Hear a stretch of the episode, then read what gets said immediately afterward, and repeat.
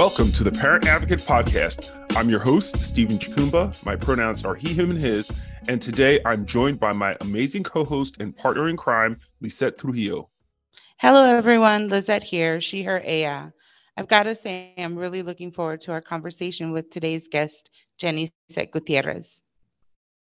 Lizette, we are moving right along. This is episode 16. I know, right? Like it's so exciting. I can't believe we're already on episode 16. It's going to be a good one. So, folks, welcome once again to the Parent Advocate Podcast. Let's get started.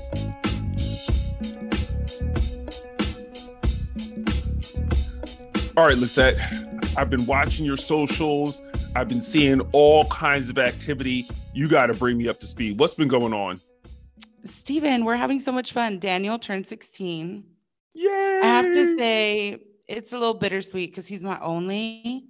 And so this is, we're kind of like, he's going to be 18 in two years. It did fly by. Like when people would tell me when he was a baby, oh, it flies by so fast. I was like, oh, I hate these people. and now I'm like, it does. They weren't lying. It was they real. were not lying. It's real. It's real. I have had three 16 birthdays and I have one more to go. So yeah, cherish it while it lasts because Yeah, they just so fly by. He like hates me and loves me all at the same time. I never thought it would happen.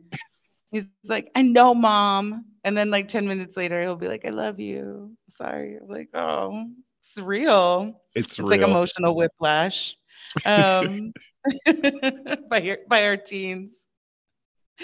Uh, let's see other things um i mean well you know i run a parent community down here so it's like back to school and all the things that happen and pop up with you know schools not knowing their legal obligations in bathrooms or like how to navigate you know uh, pronouns. It's always so stressful at the beginning of the school year so i'm always glad that people trust me to help them in their journeys and then, You know, um so so I'm I, I'm gonna jump in really quickly because yeah yesterday I got an email uh, about Governor Murphy and the Murphy administration like re-upping on their policies for supporting LGBTQ plus people. And so like this past school year and, and partially into this summer, there are a bunch of school districts that were deciding that they were just going to do away with the New Jersey policy with respect to affirming transgender people. You know, bathrooms, pronouns, names, ability to play on sports teams. And so the Murphy administration was like, nope, we have one policy for the entire state. School boards do not get a say in what it is. You must implement these policies that are trans affirming, that are LGBTQ plus supportive, or else. And our attorney general don't play, but I think the Murphy administration ratcheted it up a little more to be like, you know what, school districts, stop wilding, do this or else. So I can see how it could be a challenging time for parents of LGBTQ plus people because sometimes these schools be wilding. Um, yeah, I've gone in a couple times too. I've been lucky enough to wa- to sit in some of those meetings with other families and be like a parent advocate for them. And I can tell you that I feel like they forget that we have federal protections. I'm like, you can you can want to change it. Um, and you can say it's not protected at the state, and then we can come back and say, but it is at the federal level. So Hello? get it together. Get it together. Federal supersedes state. Sorry. You know, like, I mean, yeah, they passed a bathroom ban here and then it got vetoed. So it's like, so some people are like, well, it passed. And then you have to remind them it got vetoed. And either way, Title IX. So Either way, It's either way, Title IX. either way, Title IX. So it's interesting when people are like, oh, oh, legalities. It's a lot of me like parent getting messages from parents and then me sending them links to send to the school. Send this to the school, highlight this part.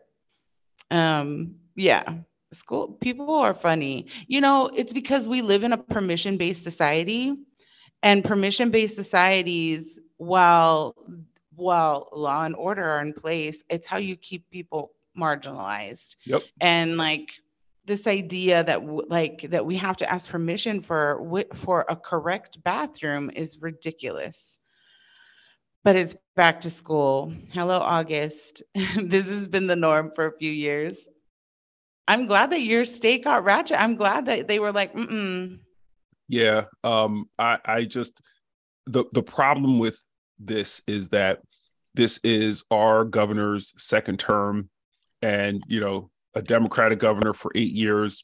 Just the the winds of change are coming, and it's more likely than not going to be a Republican governor for the next at least four. So while there's so much positivity now, you know that that's not going to necessarily be the the case moving forward. Even though we don't necessarily plan on having a you know a, a, a legislative body that is anything but blue, you right. know, you never know what can happen. You never know. Well, maybe you'll have to run for office or something. As if. Tell me what's new in your life. Um, okay, so I had a conversation with my mother a few days ago because she got an article that someone sent her that my other brother Anthony had posted on LinkedIn. And it was an article from the Washington Post where Hobbes's like the origin story for his name was turned into a comic strip. And I talked about this and she never saw it. I don't think she's even remotely aware of the type of person I am as it relates to being an activist in this in this space.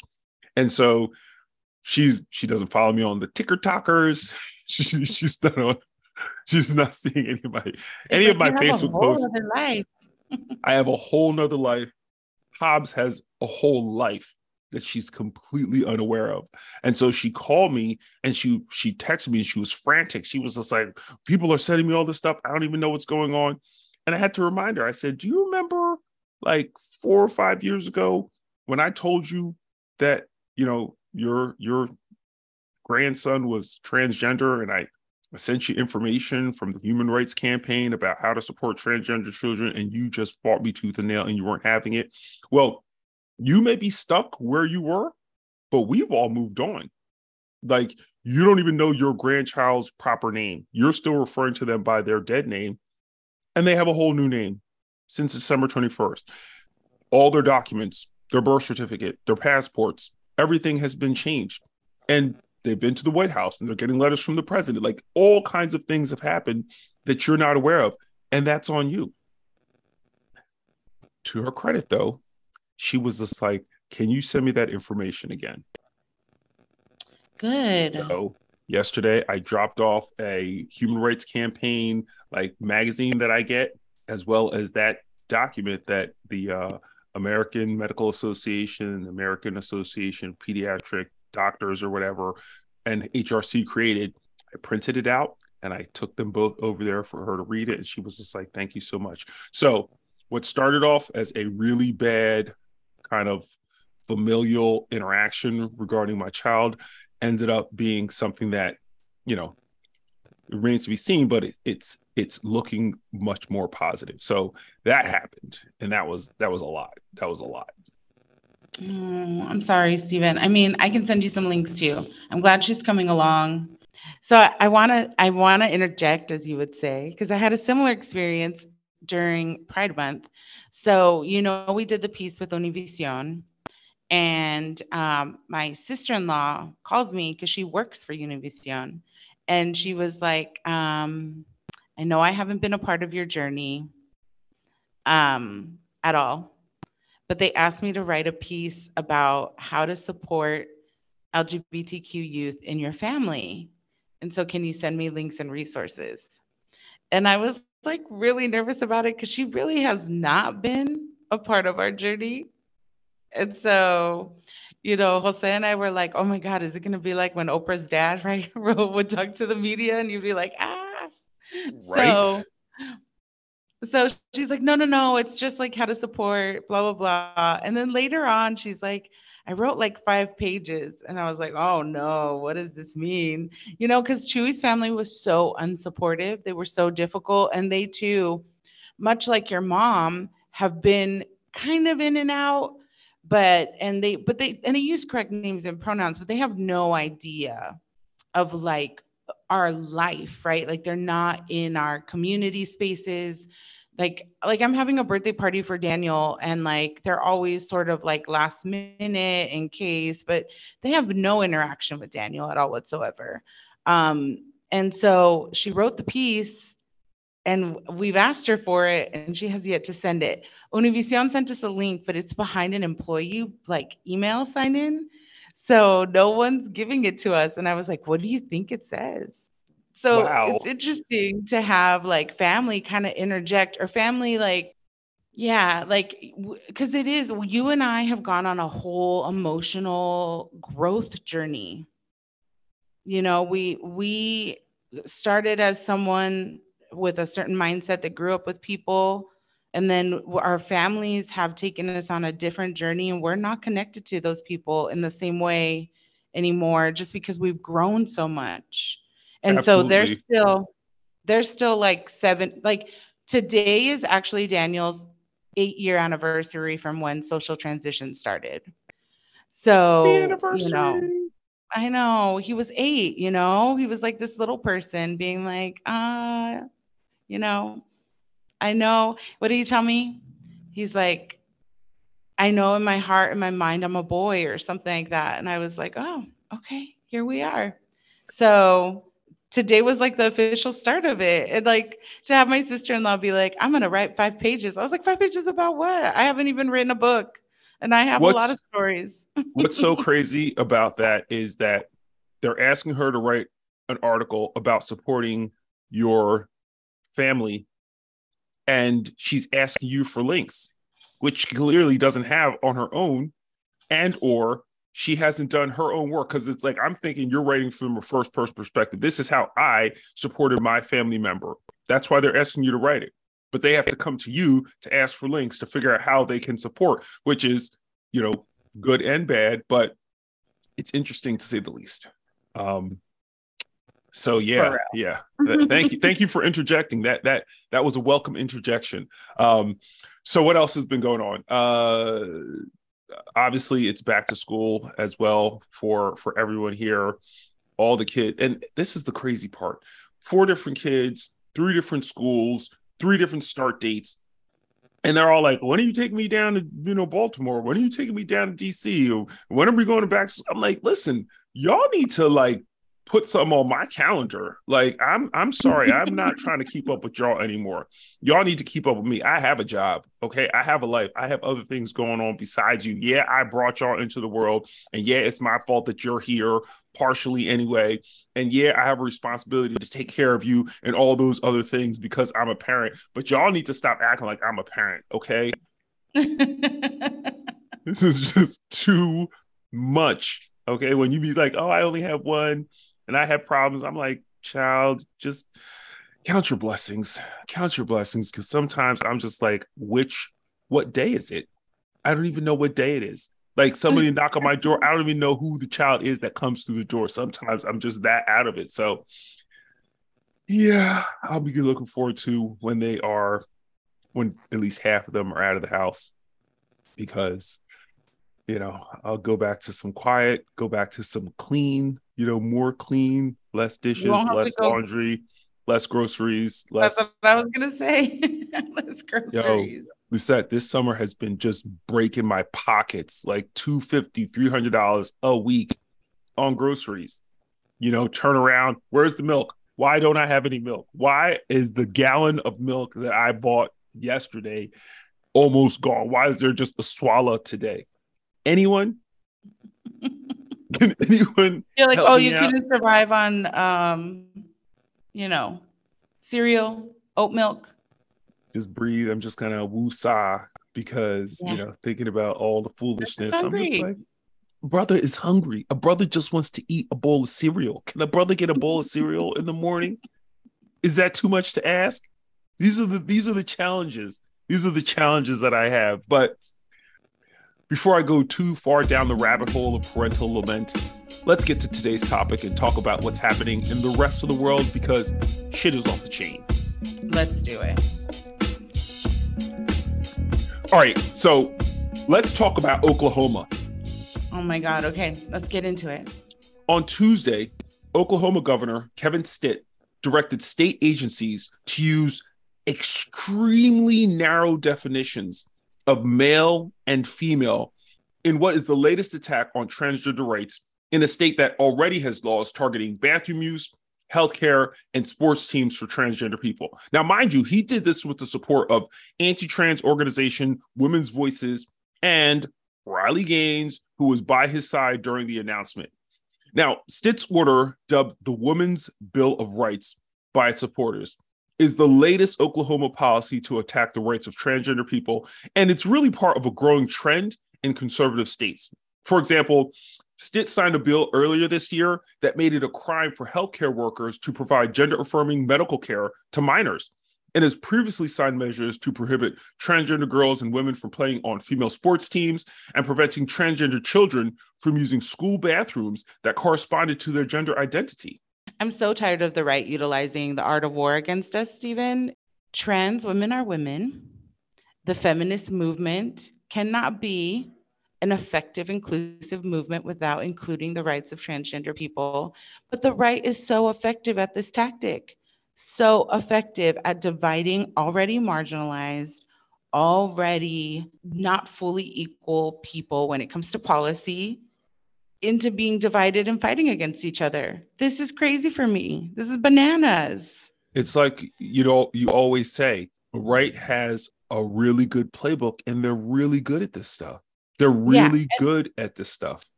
And for some odd reason, we're too dumb to notice the repeat, which we'll see later on in this episode. Because, like, how do you not see it coming again?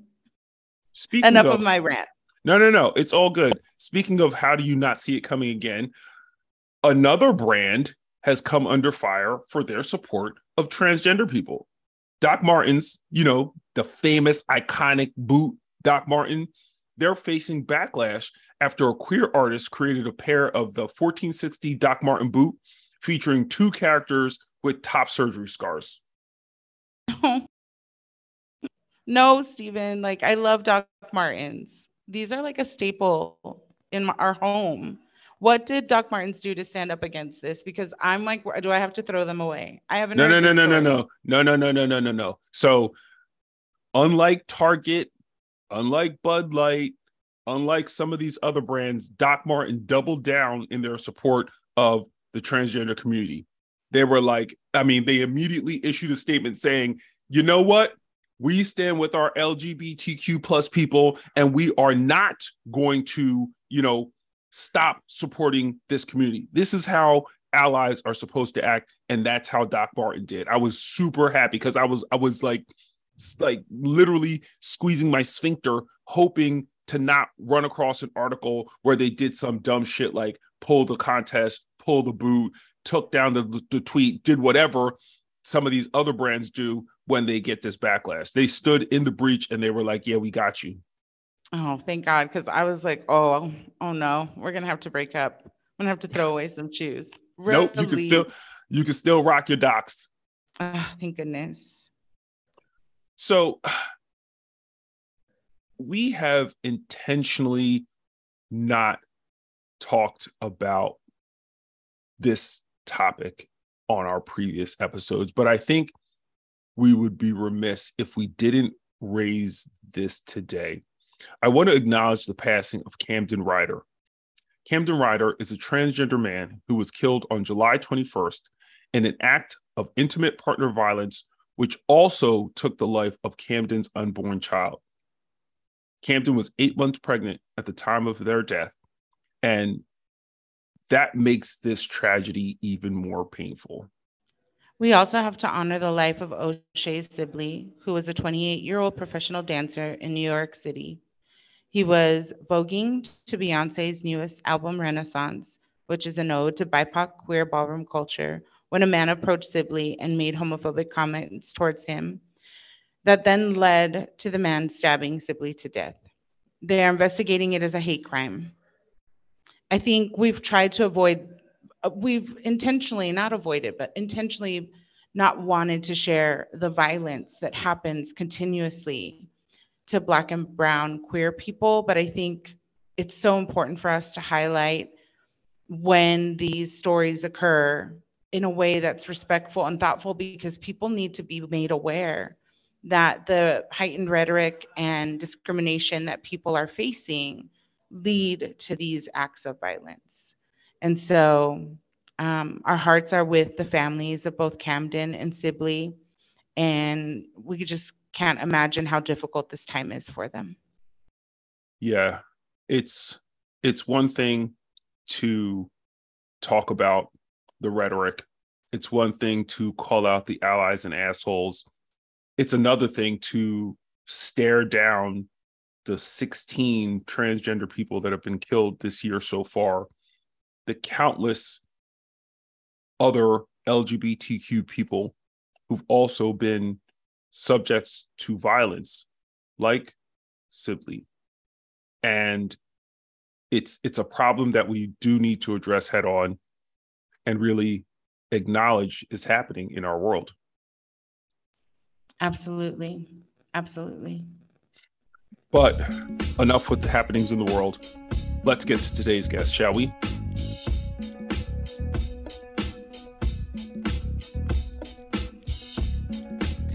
Jennicet Gutierrez is an activist for transgender and immigrant rights, a founding member of La Familia Trans Queer Liberation Movement.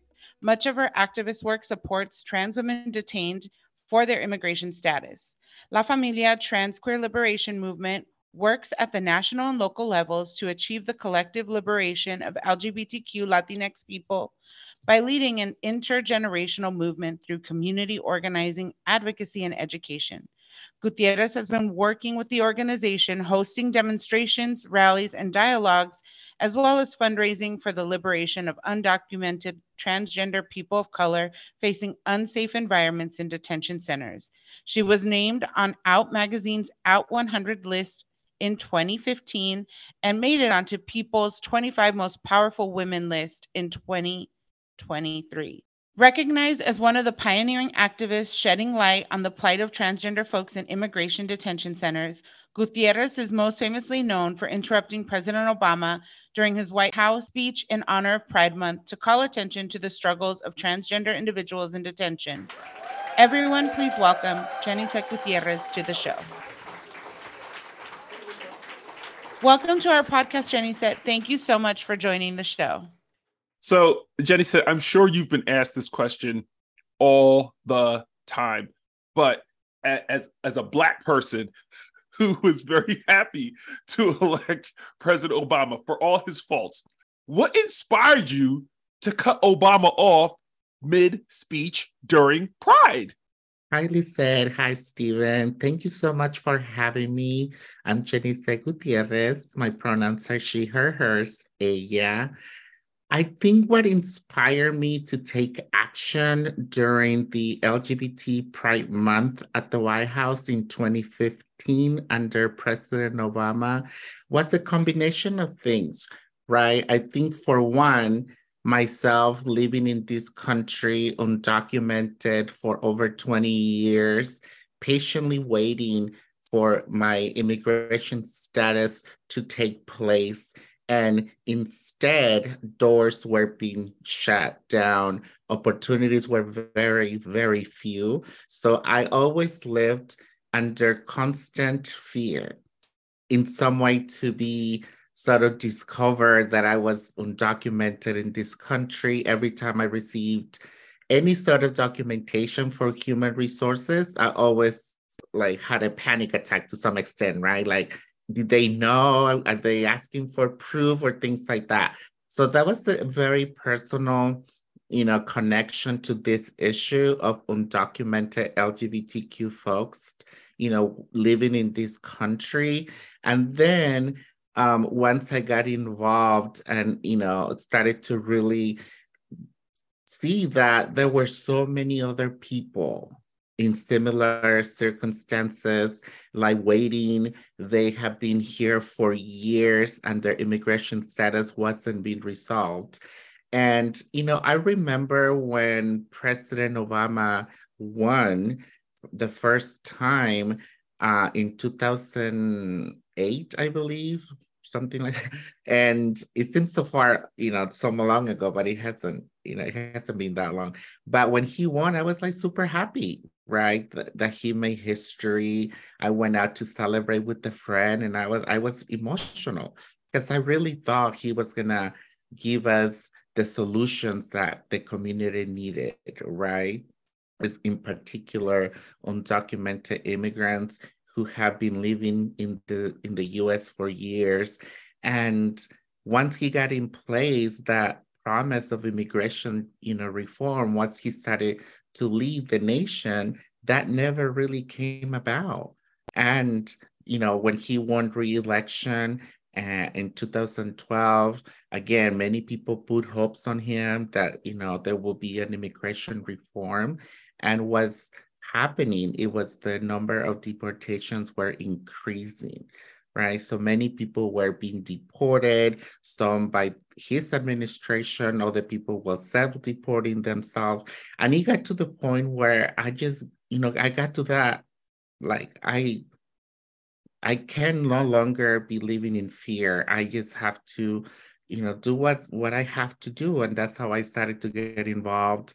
And I was ready to be deported, you know. And when we got that invitations to go, um, I knew that that was just once in a lifetime potentially, and I had to really, um, you know, take action. And I'm so fortunate to have two amazing leaders with experience in this particular issue with immigration who, you know, who who are still doing powerful work. You know, Jorge Gutierrez, who used to be the Idea Familia, uh, Isa Noyola, a trans uh, Latina leader, and they both were able to trust me in this action, right? So I think it was just multiple things coming in my journey and I just you know knowing all the injustices that were happening that i just couldn't fully celebrate because you know people deserve opportunities deserve deserve protections it's true it's so true. It's it's so interesting you should say that because oftentimes in, in the black community especially people reflect on obama. And even when he was in, in office people have expectations that our leaders are going to do more than they they do that they ultimately do. And sometimes i think we often put unrealistic expectations on our electeds specifically the president. I think some of our lower elected officials or members of the house members of the senate our state house uh, and, and senate we think i think we have higher expectations of them because they are closer to the ground we are their actual constituents where the president is a little different but i i, I feel you I, I see a lot of the things that happened during Obama's um, tenure, and they weren't positive, and they didn't reflect some of the democratic values, and certainly not the values that he indicated he was holding on to when he came into office. So I can recognize that disappointment. And I think too, like living through it, like we had a family member that was impacted by catch and release, right? And so, like, people don't realize that, like, that it's so inhumane and it separates families. Um, in a way that you just it's almost shocking right like when it happens you're just you can't believe that you live in a country that does this. And we were under this idea that obama was going to be the shining light of liberation. And then there were so many reasons at play. I think that politicians often lean into which is like how do i get reelected? I got to be moderate in some ways. And like this is an unpopular issue and so there's all these concessions that get made but th- when you're living it right or seeing it through the eyes of your loved ones it becomes such a painful reminder of how much work has to happen. People often do not realize that we don't become activists right? Like you didn't wake up and go i can't wait to be an activist. But rather it's like experiencing oppression seeing it firsthand. That's what pushes you into action and you talk about this what keeps you brave? Like I know that there's some days where I'm like, I'm I'm done. Um, or you know, and then you realize you can't be done. But like what keeps you brave and not only brave, but like forward looking? Yes, thank you for that question, Lisa. I think at times with everything we've been dealing as a community with COVID and everything else that it's unfolding, it's easy, right, to just get burned out, to give up. But I think for me, what keeps me looking forward and I see the light in some way, right? I think it's grounding in the power of community grounding myself in the history of trans women in particular.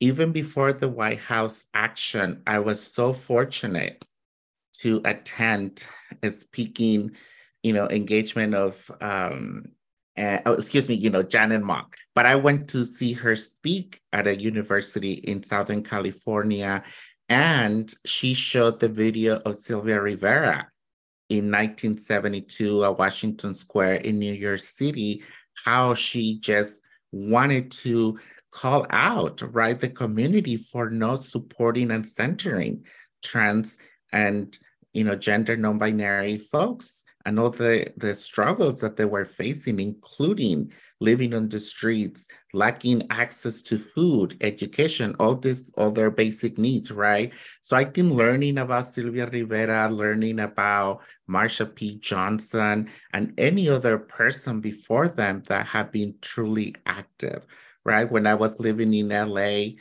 I also met a trans Latina elder who was with very limited resources, got involved in, in a group to support even members out of her community because she saw the need of people struggling, you know, with addiction, people struggling with uh, different, you know, mental health and so many other things that the system does poorly to address or really solve. You know, so I think for me, always will be uh, trans, you know, people the backbone of change, right? Like the ones that will really question so many things what's wrong in, in systems of oppression. Because even if we reach liberation, we're always having to be very critical of who gets to be in power, who gets to lead. Because if we just repeat this cycles of, of you know, excluding people, of denying the basic needs to survive and for people to fully succeed and thrive, then we're doing a really disservice to the social justice movement. So I think for me, grounding in that powerful history, you know, it's very fundamental for me to continue to get up, to breathe, and to say that liberation is possible and I don't know when that will take place, but that I keep pushing through it. I keep pushing through that and don't give up because that's what the system wants us to do. So I'm going to go back to my my earlier question. You have not only been critical of President Obama, you've been critical of President Trump.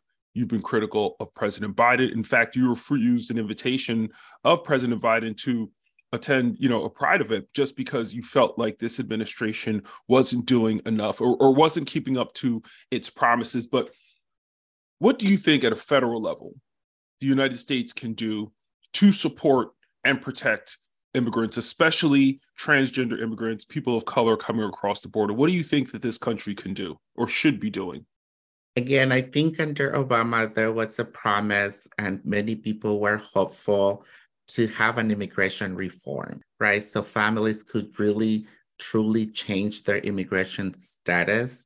And guess what? Those families also include LGBTQ folks in this country, right? So we, we saw that under the two terms that did not happen, Trump came in place and he completely shut the door down on immigration or any type of hope, any type of dialogue, any type of really finding a solution, right? That has been this immigration reform has been sort of wanting to be a center or a priority for a different administration, even under Bush, you know, that and then the two 2001 um, World Trade Center attacks, and that just totally blew that opportunity to truly have an immigration reform, to have this debate, to have this conversation. And then, you know, Trump completely, again, shut that down and didn't even want to have the conversation. And he went the opposite like, let's get tougher, let's build the wall, let's deport people, let's keep people divided, all these things, you know, and and including children, right, that were separated by the parents, which is so inhumane and so not the solution that people really need and deserve because the humanity is more important than any policy you know? So then we have you know the current administration that again he was the vice president under obama and could have pushed harder to find the solution and finally give a relief to millions of people living in this country without an immigration status. And he just completely did not deliver. And we do have upcoming presidential elections.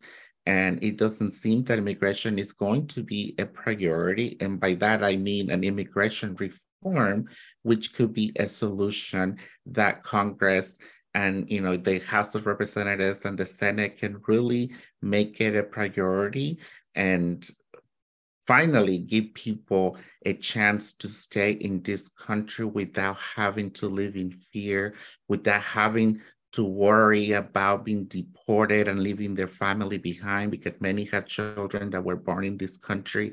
So all this fear, it's enough. I think year after year after year, even when you do change you know your immigration status you're still walking on a thin line. Because if you make any minor uh, uh, offense or or get in trouble there is a risk that you can take be taken that you know green card away. And that means you're going back. It's easier for them not to find a solution and continue to keep you oppressed and in the shadows and in fear than actually taking the risk and being bold in leadership and take all the punches from, from conservatives and say enough is enough and let's find the solution. So I think that immigration reform should be a priority, but everything is on hold at this point. I don't think it's going to happen. I don't know who's going to win, you know, if Biden will be reelected. I don't know who's going to be the candidate, but it's going to be a very difficult fight and especially because other issues are also being you know challenged and, and centered and are urgent. So it's it's it's just we just have to be that's what i i do what i do right? That's what i don't give up and i want to continue to organize and build our people power because that is the biggest tool we have to actually hold elected officials accountable and find solutions I think people don't even realize the ways in which uh, language matters. Like, for example, the Muslim ban was effectively an immigration ban, right, on a specific subset of people. But because there's different language, there's ties to bias and racism against Muslim people, right? I think that uh, child separation was a testing ground to see if they could separate trans youth from their families, right? And because white families of trans youth cannot conceive of this, when it happened, they were like, this can't happen to us. They can't take our children away for being transgender. And I'm like, they just did it at the border. And also, too, when we talk about the border, we think of immigration as like the stagnant thing that happens in the South. And the reality is, is that people fly in, people are coming in from all over the globe. And so there's a, so many implications. It's such a big, it's such a big conversation. And yet it happens in these little moments. Like for us, we couldn't change, well, we could have. We didn't change Daniel's name legally because we knew we were waiting on Jose's naturalization interview. And all it would take was one person seeing Daniel's name change and deciding no, you're not going to get your application because when you interview for citizenship, it's one person that gets to decide, right? Like they look at your file, you sit in there and you pray that they're going to let you become a naturalized citizen. And I can't tell you the relief I felt when Jose came out of that room and said eh, and said, "Okay, I was approved." Because I thought, oh, they could just take him.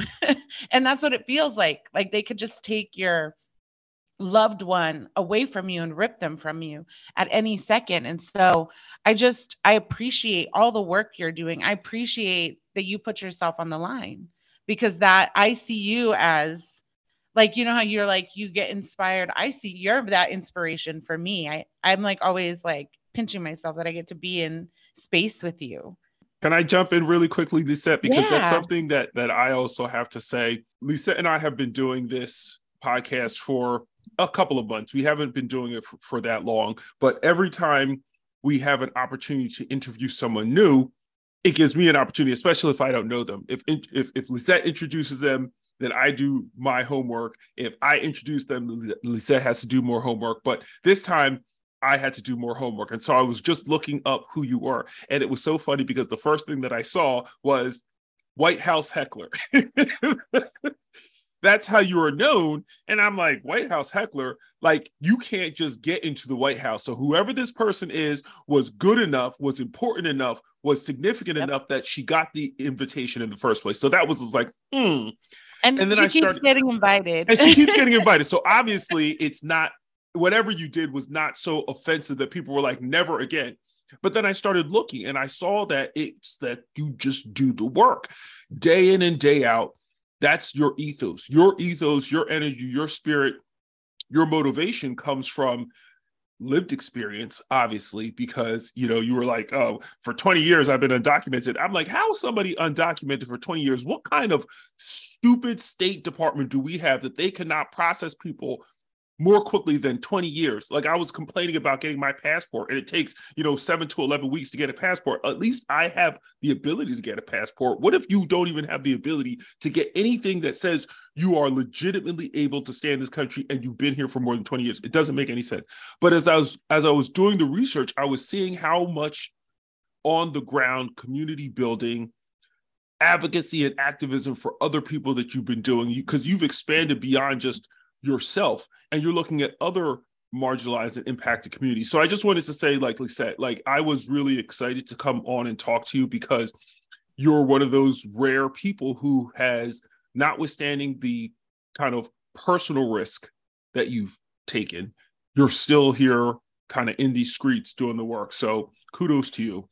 And I want to say something um, really quickly because you said something important, and I'm hoping that people will listen to this and understand the experience. I think conversations Jennicet and I have had, it took Chewy 25 years, right? Like waiting on status. It took Jennicet 20. And this was, and I think what people don't understand is the way that that the immigration administration works is that they can change policy in house. And so when Jose and Jennicet arrived to this country, you could pay a fine. So they came, technically, they went through the legal route, which you hear that rhetoric a lot. Well, you should have came legally. Well, there was a legal path forward at that point that under Obama was shifted, right? Um, quietly, especially after after 9-11 uh, the way that they were able to shift policy without it having to go through public discourse i think was honestly a roadmap for what they're doing with anti-trans legislation now that we've seen um, DeSantis do effectively, that we've seen Paxton and Abbott try to do within their departments, right? Because there's an there's an understanding of of interdepartment function and policy. Um, Jennicet, "Do you want to talk to that? Because I know you and I have talked about that a lot, and I think people don't understand that." Yeah, no, thank you both so much. I think these conversations are needed, they're critical, and they really help us understand the intersectionalities, the connections with other issues. I think you just went to some policies that happened under Trump Lizette. Also, you questioning why does it take so long, right, to change your immigration status? The system wants us to divide ourselves into issues that say that's not impacting me, but they already have a really strong strategy. How do we start with immigrants? How do we shift into trans communities? Oh, and let's look at the minors because we care about children. But if you care, then why are you separating families? Why are you deporting parents? Who had children here. So we have to be critical. We have to continue to question right authority. And that includes every department at the highest level. And immigration, it's, you know, it's one area that is very complicated. And instead, again, of saying the process you come in with without a visa, but then you apply and now we receive your application you have to pay a fee for that.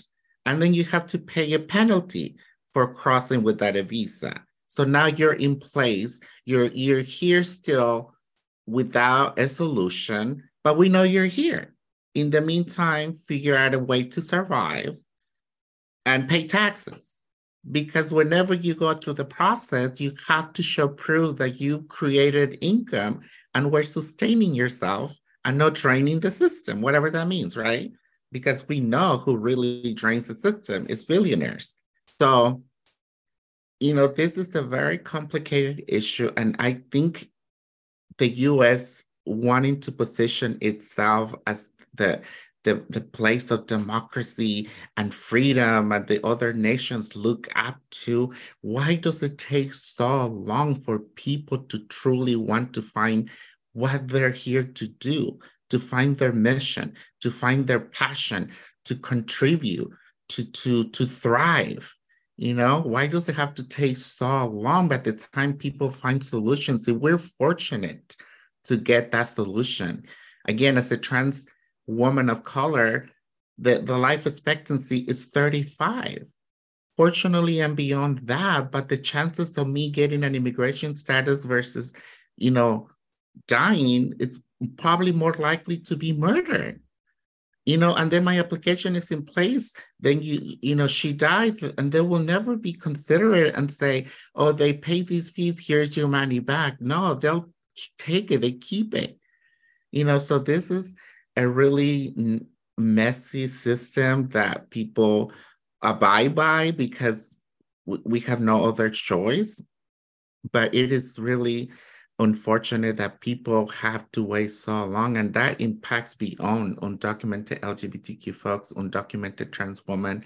You saw Lizette's example of, you know, her partner and how all these implications.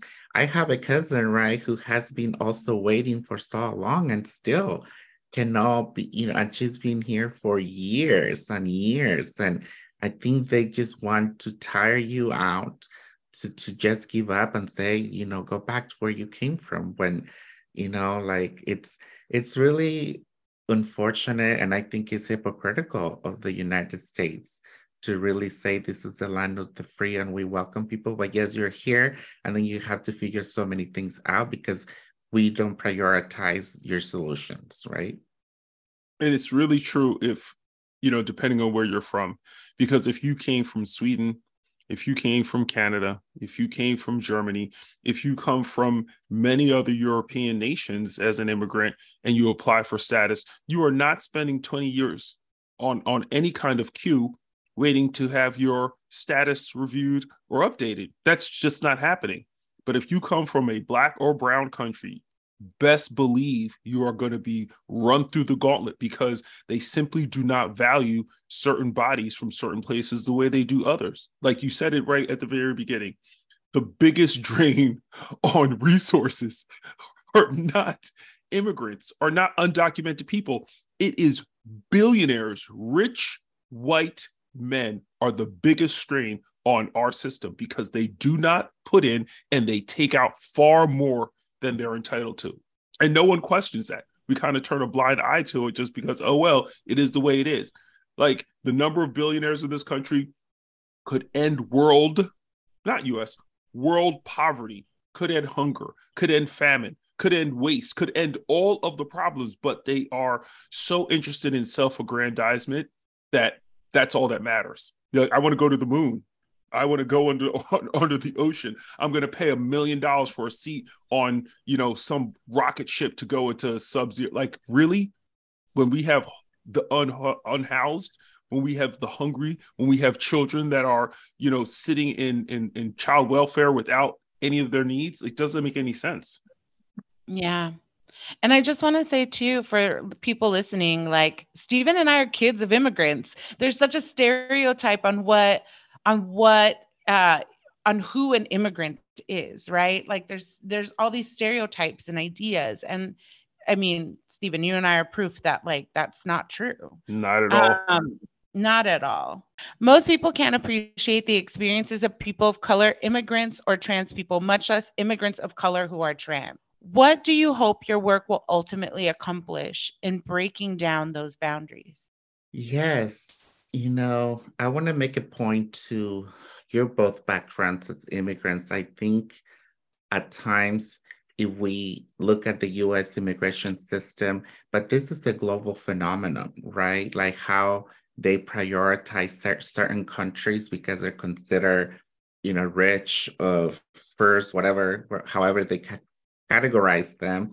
When you travel other places, especially under COVID, I think you got to see that also inequalities, right? Because if you go to Europe through London, US and all these other countries get the priority and then African countries get to be sent there because that's where supposedly, you know, all this racism and ideas. So there's always this very, you know, unfair treatment of how people are treated. And and if we look at the Black immigrant community, they have been the ones that get deported the most, that face the most harsh conditions under, you know, detention center across the country. You know, so it's just, I hope that the work that we do, that we find, you know, ourselves really building strong um, collective power right? That we don't fall. Just because now I have the privilege and was able to change my immigration status after years of waiting, that I don't want to prioritize the immigrant community, right? That I will continue to stay connected to where I come from, to my roots, and never forget that, never. Because I even had some families that think, you know, as horrible as this might sound, that Trump is the solution. And I'm like, oh my God, you know, it's just, it's just so difficult to have these conversations because then you start gaining some sort of like, uh, or upgrading your social economic status and you think that money is everything. But again, to me, I think holding people's dignity and humanity, humanity it's more important than any profit you can ever make. So my hope is with the hard work that you know Familia does and many other organizations across the country, what we have learned from the 60s during the civil rights movement, what we're learning during our times, you know, with all these attacks, that we do find a way to continue to provide direct services to people in need because again we know that the system isn't prioritizing or doing that for them that we do continue to have more organizing you know retreats that we continue to have you know political education that we continue to have healing spaces. So it's just so many but at the same time being very realistic right? Like one organization can only hold and do so much and then continue to move forward. And I think for Familia at this particular moment, you know, Familia en el Sur, which is our current organizing strategy, it's very critical. And it was because there were other previous places where we travel across this, the US and brought people together and told them, you know, you do have a place. If Familia speaks to you, if you feel connected with, with the issues that we're advocating for, if you if you find Familia as a political home, we need you. And I will say this, when the action happened, half my family were divided, right? They were like, no, that wasn't the right place. It wasn't the moment. But the more I started to open up about my own struggle, about my own pain, of what it felt, because all my family came here without visas. To, to some extent, they know what it is to live in fear. They were split and and i remember getting back to la when I, where i was living at my sister's and she was like really mad. I'm like no no no that wasn't the moment. And i just turn around and say you know what? I'm leaving and i will be back tomorrow or the next day. I just need you to relax and don't get into it right? Because at the end of the day we're not the enemies. We're not like I don't want to fight with you. I want to be critical of a system and change things. But now, again, years later, almost you know 10 years that I've been involved, now they all understand what why it was so important to challenge power. You know, now they're all like, yes, we support you, we love you, we want you to be careful out there because it's still a very um, you know, it's scary out there for many trans people, for undocumented immigrants, and and because of re-elections, they want to look tough and continue to use tactics to create more fear, to you know, to stop immigration. And I, it's interesting to me how the Democratic Party also wants to position as like we care about immigrants, right?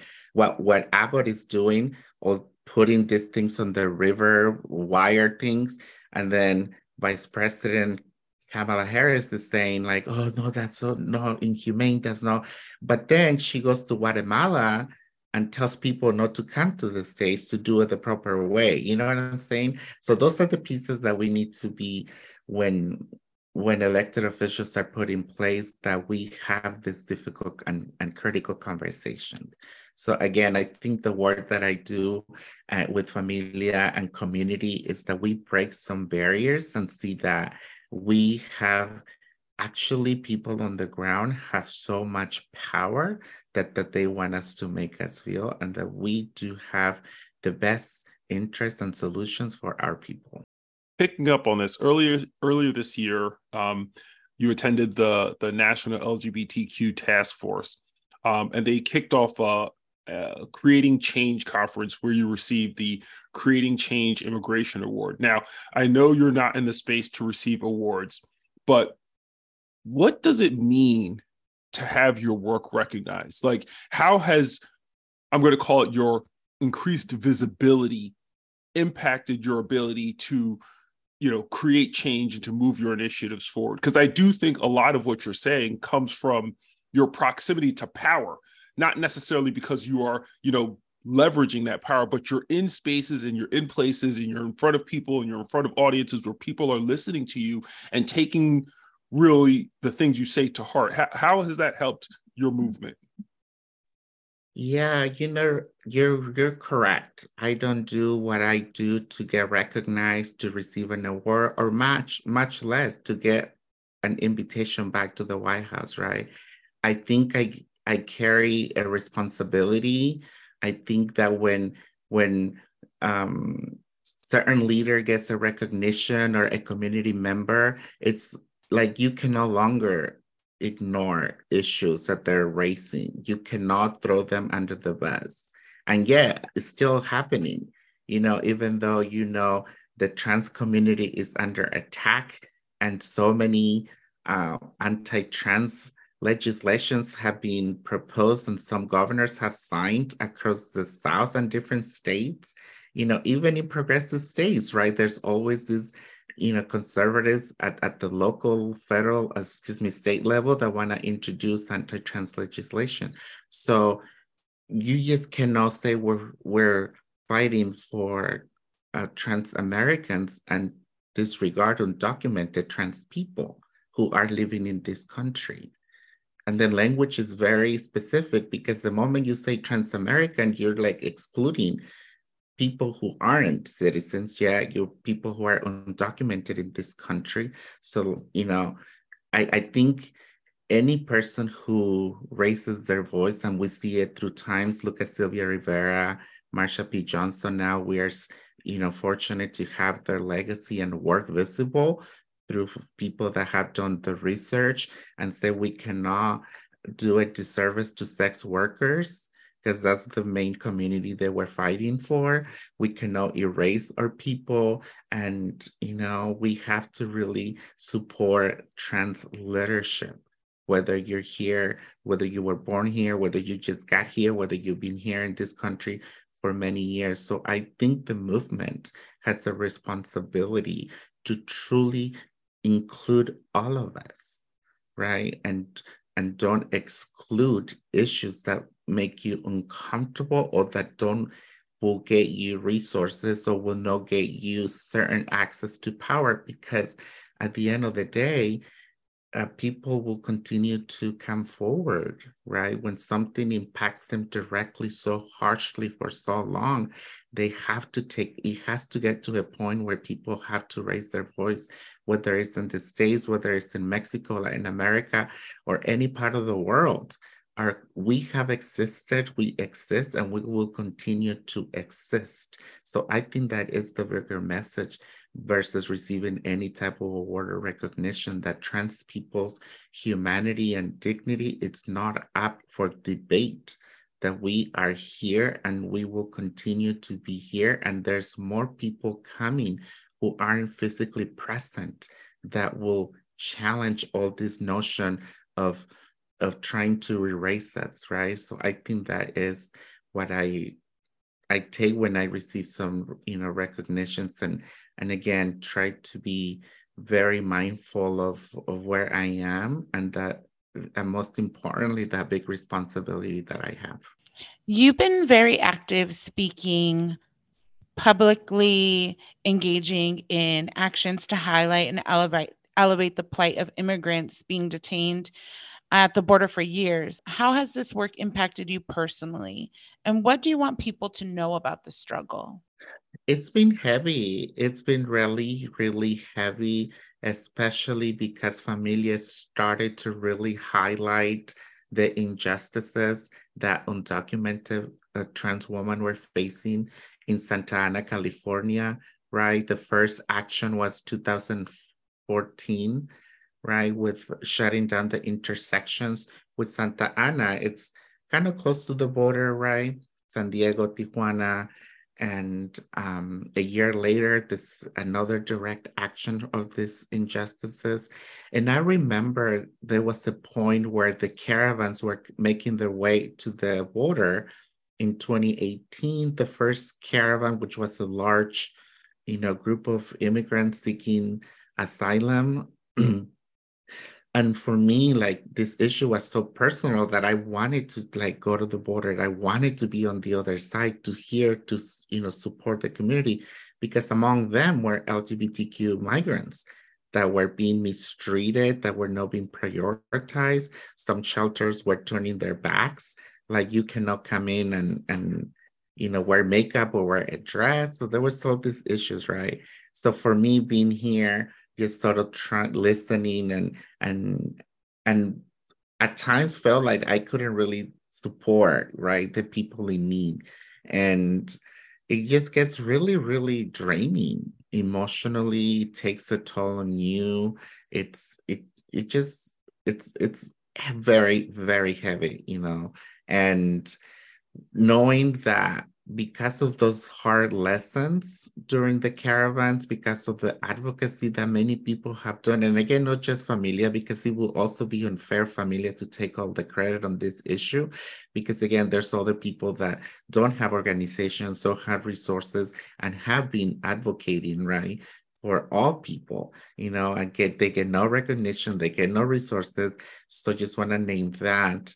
But I also feel that all that you know, organizing all that advocacy has made it possible for other projects to come to place and start building that, you know, structure of support.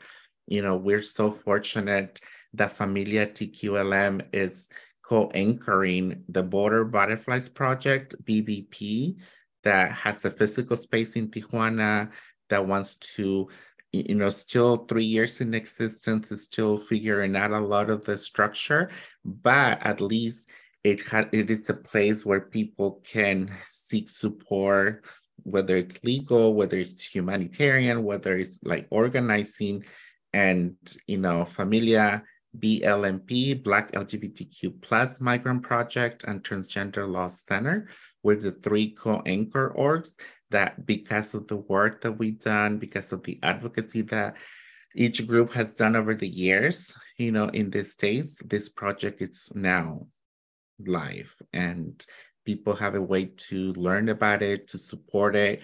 And I think, you know, that this issue, no matter how tough it gets, the migration, you know, in Central America coming to the States, that it's not going to stop.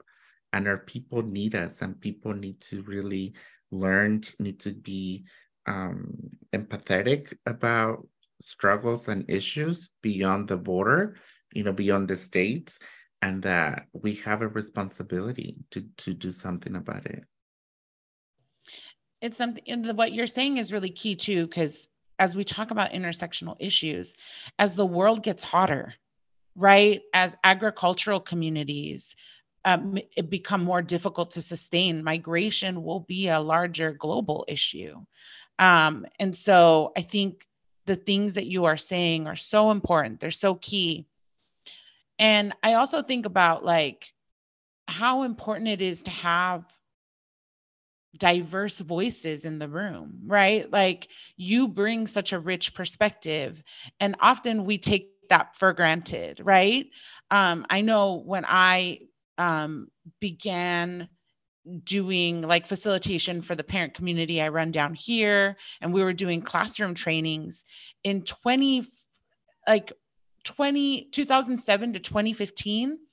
There was a trend that that like you would socially transition your child in the classroom and everyone all the parents would be told there would be a letter sent. Like and this because this was like a training that was devised by white people. And i remember hearing that and being horrified because i was like what about undocumented people who cannot be their families do not want a spotlight on them. They just want their child to be supported.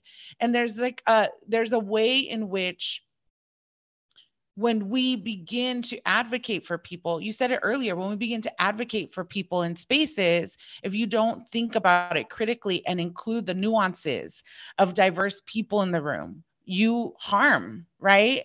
And so I think that you being here and shedding light, I mean, we could talk to you forever about just all the things because you keep saying things, and I'm like, yeah, these are ways in which earlier parent movements, when they were trying to do the right thing, but they were predominantly white and not realizing the impacts of that. And it becomes a footprint of how people do things, right? It leads to like, well, this is the stat, this is how we've always done it. And I pushed back often in in in national spaces or local spaces say that's not safe, right? Um, and I don't know. I'm just always thinking about all the things that you're saying. Thank you for always making me think and making everyone else think critically about what needs to continue to happen. So I actually have a question for you. Earlier you mentioned that your activism has has really begun to expand and shift beyond just trans um, and non-binary immigrants and you've actually started to help push against anti-trans legislation affecting tgnc youth and coalition building in the south and other countries like mexico. What has been the most i guess eye-opening experience for you doing this work? Regardless of all these anti-trans attacks anti-trans legislation there is a powerful voice of allies who really get it, who make the connections, right? When you start into an activism, when you start in the movement for social justice, you feel very silo, you feel very alone. You don't know if if it's okay if you open up about being trans, you don't know if it's okay if you open up about being undocumented, you don't know if it's okay for you to open up or disclose any you know medical condition that you might have. So always like walking right like carefully wanting to connect finding your place. But i feel that as powerful as the opposition is and i'm talking about these right-wing conservatives i'm talking about these powerful media outlets that have this you know traditional thinking and narrow thinking that I'm I'm really grateful to know that there are voices like you know Angela Davis out there, right? That really make those key connections with intersectionality with the prison industrial complex issues, how impacts trans folks, how it impacts uh, gender non-binary individuals, how you know sex workers also, con- you know, are you know, there are all these areas of communities that really want us to challenge and say we are part of the solution if you really make those connections. I think about you know um, Angela Peoples who was the only voice at the action at the White House, you know, a Black activist, organizer, powerful leader who trusted me from the very beginning and said, This is, you are, you tell me what to do. And, and I was like, when I start challenging the bigger messagings on no one more deportation, ni una más deportación, that includes people beyond the LGBT community, that's when you come in and her voice you, you know, you can hear it in the video, right?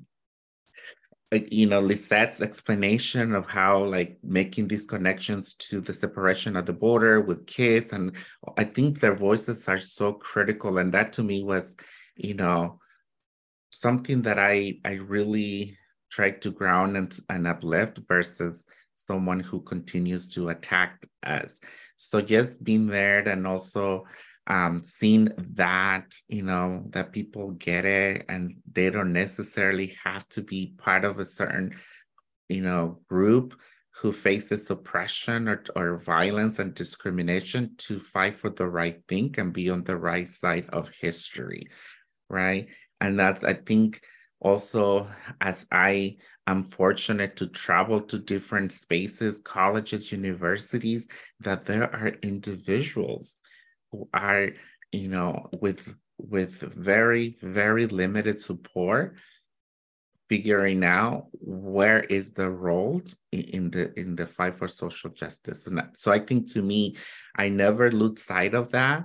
And that one of the things because you know once you make an impact when you think like everybody it's ready to jump on and no people are dealing with so many layers of of you know personal issues and struggles. So so whenever people are ready to step up and those who are already you know in, in positions of visibility and and having a bigger impact i think that's those are some of the things that surprise me and lastly that we're not alone.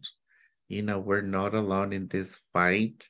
And as as much as i see all this um, you know, conversation at in, in US Congress about, you know, trans or gender affirming care, that it is scary, it is unfortunate, but know that we have to continue to stand up in every angle of society and that includes at the local level with your family it includes at the state level and you know in, moving all the way up to the federal level, and that there are many, many, many other voices that are ready to jump on and, and stand up. Right. And that also, before I forget, I think now that I was able to travel to Mexico, another thing that would surprise me is how the resistance has been so powerful also outside the US right? Especially Mexico, Central America, and that their struggle and their fight cannot be ignored because they do have very valuable lessons that can help us in our current issues that we're dealing with. It's so interesting you say that because I've been looking at the the plight of trans people in in the UK, in in Ireland, in Africa, obviously, in places and spaces where you would you would assume that they were more refined, they were more sophisticated, they were more advanced, and the exact same things are happening in those countries are, as, are happening here. You have members of the very far right, marginalized, and, and you know I'm going to say you know exterminate whole groups of people because they don't align with don't, they don't align with how they see themselves or who they believe is entitled to be a part of society. And you have this really powerful vocal opposition of the marginalized who are saying we will not be pushed aside. You will listen to us. You and you know some of them are being very successful some of them are being less successful. I was looking at something that was happening in Spain and the real fear right now in Spain about a member of the far right being elected and being able to form a coalition party that will push backwards all of the positive work that's been done to support and uplift the LGBTQ plus community. And so it's it's really I see that there's so many similarities across the globe to these struggles that we're seeing here in the United States. Where can people go to support the work you're doing? Where can they go donate? Like plug it all right here. Yes, thank you so much to both of you. But people can, you know, find us on all social medias, Familia TQLM. Um, we're Instagram, um, Facebook, Twitter, and who knows what's happening with Twitter, but we still use Familia TQLM. And, you know, yeah, people can learn about the work. You know, they can support the work, they can plug into the work. You know we're we're you know we're moving this familia en el sur tour. So we're going to atlanta georgia um, this week actually and we partner up with local groups who are working on different issues and it's going to be like a commu- community event you know as a national organization we try to be mindful and uplift work that has been done and also connecting right other issues i know uh, georgia has stop city you know, stop stop Cop City has been really a big fight and a big issue. And also want to honor that, want to make those, you know, other issues and say that we as an organization also care about that. So it's always a learning experience. It's always an opportunity to connect and to build with people. So yeah, social media, Familia TQLM. I adore you, Jennicet. Thank you for your time this morning. I always learn from you. I'm gonna like leave here and probably text you and be like, I want to talk more because I haven't had a chance to talk to you in a few months. But just thank you always. Thank you so much. This has been amazing. Now it's time for our recurring segment, Allies and Assholes, where we highlight individuals or groups that are supporting the LGBTQIA community on the one hand and call out straight up assholes who are trying to move us all backwards on the other. Lizette, who are we talking about today? We are talking about Federico Barbarossa, who and the 100 trans men who entered the Miss Italy beauty pageant when trans women were prohibited from competing. Federico is a trans activist whose active protest inspired other trans men who technically met the pageant's requirements that contestants be assigned female at birth to compete Barbarossa decided to enter the pageant under his dead name as a form of protest and solidarity with trans women. Barbarossa shared a screenshot of an email he received confirming his registration on Instagram. And then the local LGBTQ nonprofit group he works with, Mixed LGBTQIA, shared his entry on Facebook with a statement encouraging other trans men to do the same. I I know that Miss Italy didn't see that coming. Serves them no, right, fucking bastards. and that's why Federico Barbosa is our ally of the week.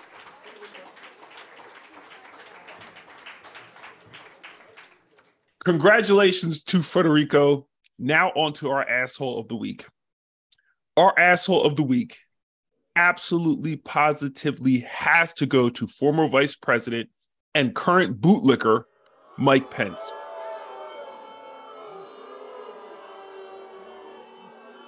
As part of his 2024 presidential campaign platform, Mike Pence has suggested reintroducing the ban on transgender service members in the military.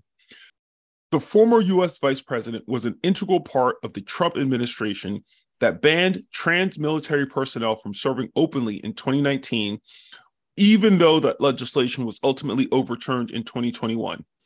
Pence military ban is really just a modernized version of the controversial don't ask, don't tell policy. And this is what I'm telling you, Stephen. We don't even see it being just recycled, repurposed, given a new name. We allow the marginalization to come along and be like, oh, that's just normal. And um, I'm so frustrated with people marginalizing LGBTQIA folks in the name of Jesus. Boo on Mike Pence. And that is why Mike Pence is our asshole of the week. Boo.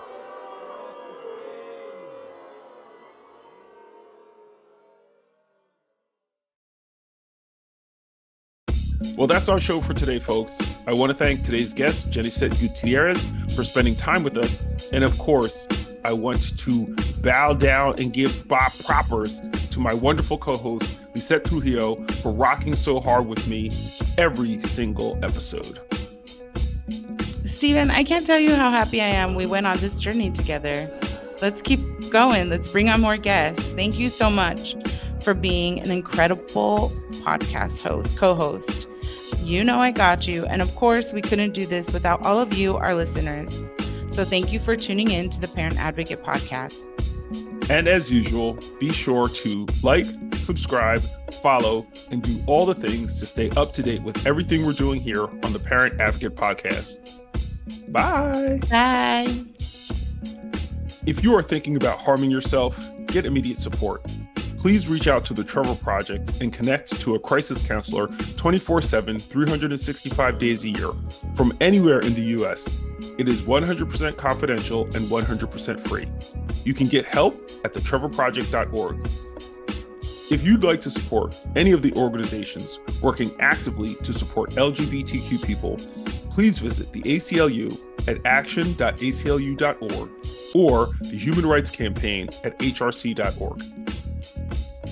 You've been listening to the Parent Advocate Podcast. Tune in again for another episode.